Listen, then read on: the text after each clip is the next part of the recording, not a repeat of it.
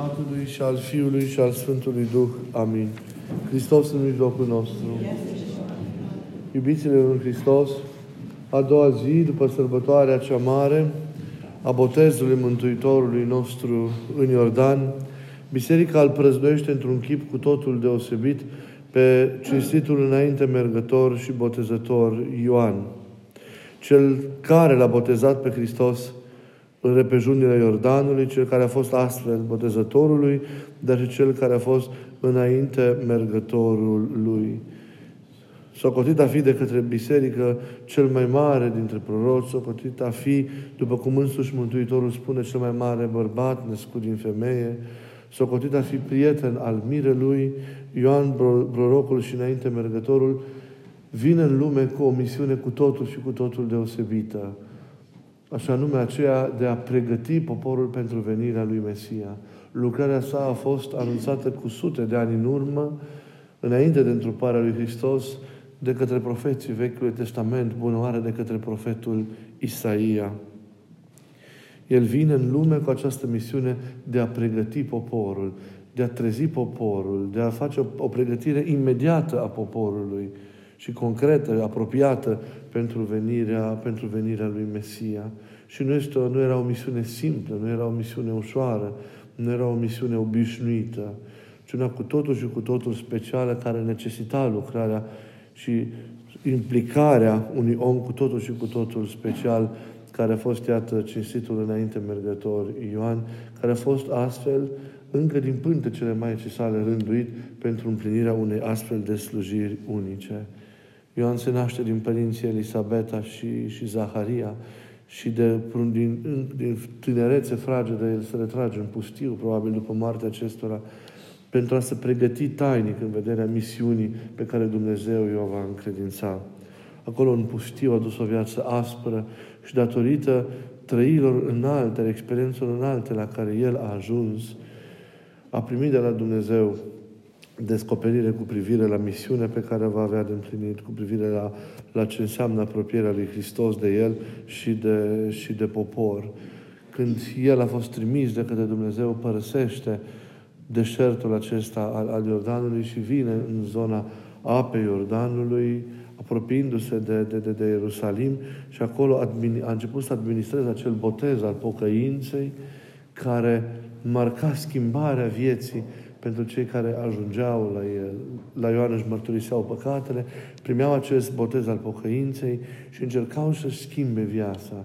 Deci cumva prin pocăința trăită sincer, trăită profund, oamenii erau pregătiți de către Ioan pentru a-L întâmpina pe Mesia, cel care deja era, era în lume, urmând ca să se arate, să se arate lumii. Și Ioan în forma aceasta, predicând, anunțând dimineața aceasta venirii împărăției, ajutând, chemând la pocăință, administrând acest botez simbolic al pocăinței, care noi știm că anticipa botezul creștin cu Duh Sfânt și cu foc, Ioan, iată, pregătea venirea, venirea lui Hristos în popor, în inimile, mai bine zis, în inimile oamenilor.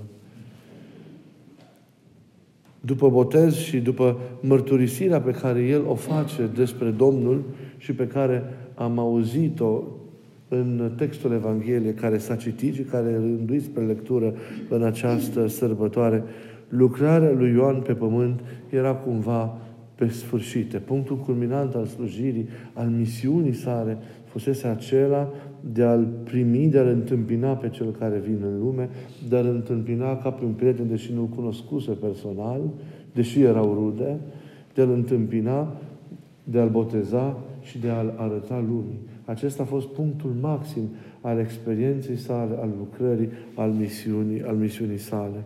Viața lui pământească, odată împlinite aceste lucruri, își formula într-o formă sau alta concluzia.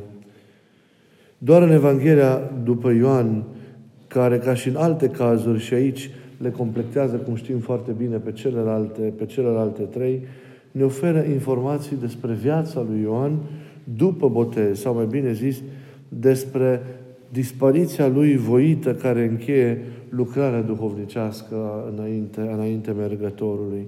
E important să subliniem un fapt de importanță majoră și despre aceste lucruri puțin se vorbește. De aceea e important să, să încercăm să le pătrundem și să le înțelegem pentru a avea în, în mintea și în inima noastră imaginea completă a slujirii acestui mare bărbat al credinței. Și de aceea ziceam că e important să subliniem un fapt de importanță majoră. Ioan, care a cunoscut taina lui Mesia, nu l-a urmat nu a devenit discipolul său, nu a colindat pământul în lung și în lat, așa cum au făcut-o mai târziu apostolii, pentru a vesti venirea sa.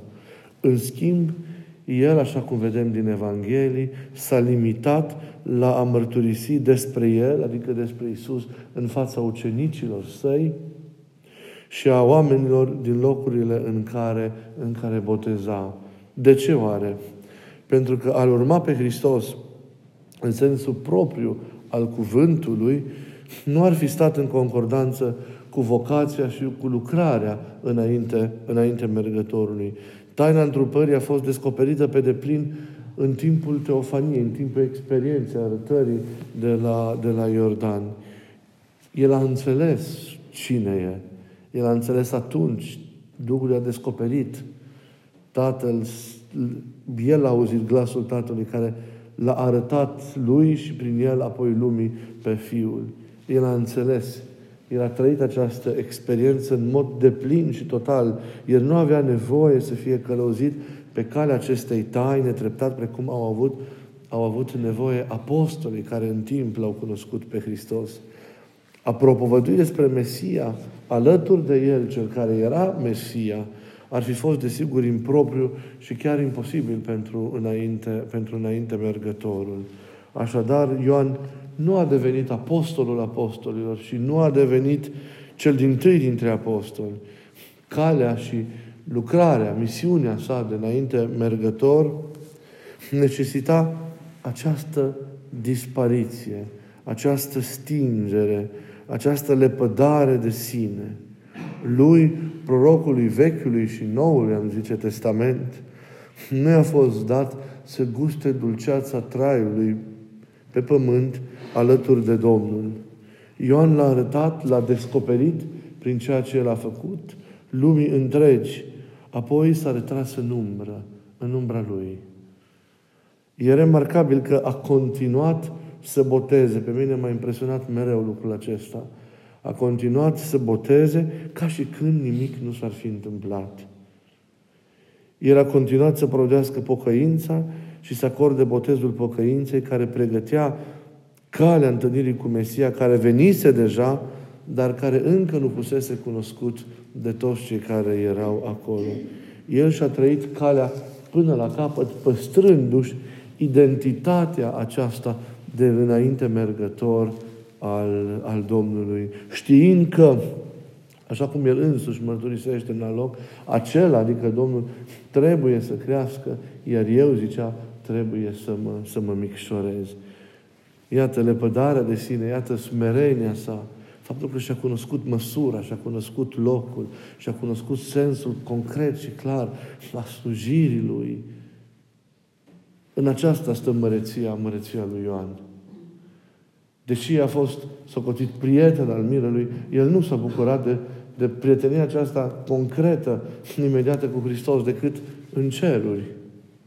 Unde acum stă lângă el, mijlocind împreună cu Maica sa și cu toți Sfinții pentru, pentru lume.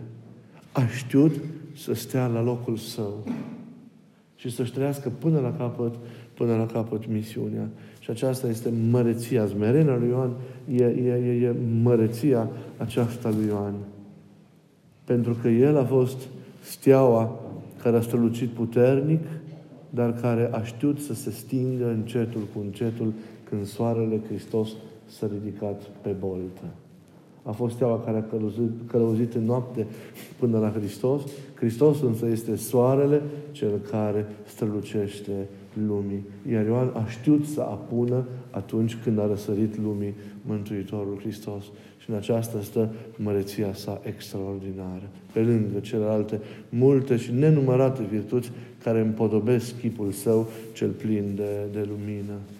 El își va încheia nu la mult timp, după botezul lui Hristos, viața ca și martir al credinței, mărturisind adevărul și neîngăduind fără de legea și păcatul în jurul său, pentru că a mustrat păcatul, pentru că a arătat adevărul, a avut de suferit, iar prețul acestui, acestei arătări a fost prețul vieții, vieții sale. Iată-l, pe azi îl prăznuim pe botezătorul, iată-l azi îl prăznuim pe înainte mergătorul Domnului, pe prorocul, pe dascălul, cum îl numește Ioan Gură de Aur, al pocăinței. Astăzi îl pomenim pe prietenul mirelui, astăzi îl pomenim pe martirul credinței, pe dascălul nevoinței, pe modelul nostru de ostenială duhovnicească, ca monahi, dar și ca și creștini. Pe cel care neobosit a propovăduit apropierea împărăției lui Dumnezeu, ne-o propovăduiește și nouă celor de astăzi care mai știm să-i ascultăm glasul. Ne spune și nouă celor care au venit astăzi în biserică să să-L cinstim. Ne arată că adevărata cale de a-L primi pe Hristos este pocăința, nimic altceva. Ruperea de păcat, schimbarea, înnoirea vieții. Doar cu o inimă curată și bună îl putem primi pe Hristos și îl putem statornici pe Hristos în noi. Doar cu astfel de inimă pocăită și transformată, noită, noi putem să, să, să ne ridicăm într-o relație adevărată cu Hristos și să ajungem până la desăvârșire. Hristos e gata să intre în inimile și în ușile, în casele noastre și în ființa noastră, să-L primim, să-L primim cu pocăință, să-L primim într-o schimbare aceasta adevărată pe care El ne-o arată și nouă astăzi, repet, celor care am venit să-i cinstim pomenirea. Să se roage Sfântul Ioan Botezătorul pentru noi, pentru toți, să ne ocrotească, să ne fie aproape, să ne călăuzească mereu calea și să ne păzească. Iar noi toți să avem binecuvântarea Lui. Amém.